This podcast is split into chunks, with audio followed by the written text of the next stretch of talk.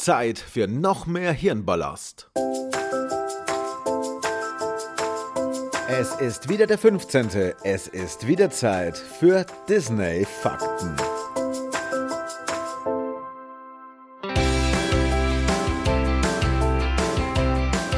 Das Dschungelbuch hätte das Ende der Disney Studios bedeuten können. Da Walt Disney während der Produktion verstarb, hing es vom Erfolg des Filmes ab, ob das Unternehmen bestehen bleibt oder nicht. Zum Glück klingelten die Kinokassen.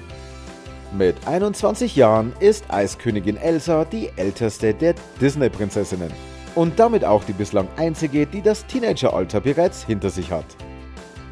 Es sind die kleinen Gesten.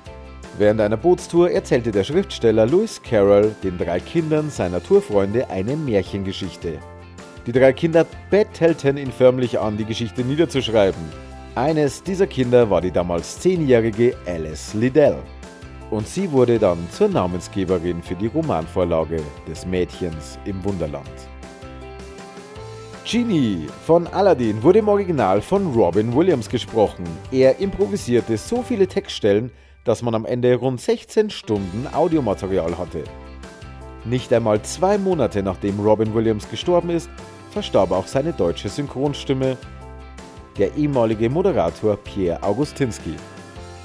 Zu Beginn von Ariel auf dem Schiff von Prince Eric wurden die Farben absichtlich abgeschwächt, damit die Zeichnungen bei den Unterwasserszenen umso satter und kräftiger herausstechen. Statt nur drei vornehmen Kindermiezen in Aristocats waren ursprünglich vier geplant. Das gestrichene Kätzchen hieß Waterloo. Atlantis bietet viele akustische Anspielungen auf Star Wars die Geräusche der Waffen, Atemmasken und Explosionen sind an die Weltraumsaga angelehnt. Für Bärenbrüder sang Phil Collins einige seiner Lieder zusätzlich in der jeweiligen Landessprache für Deutschland, Frankreich, Spanien und Italien ein. Das war es für heute. Am nächsten 15. geht es weiter mit noch mehr Hirnballast zu Disneys Meisterwerken.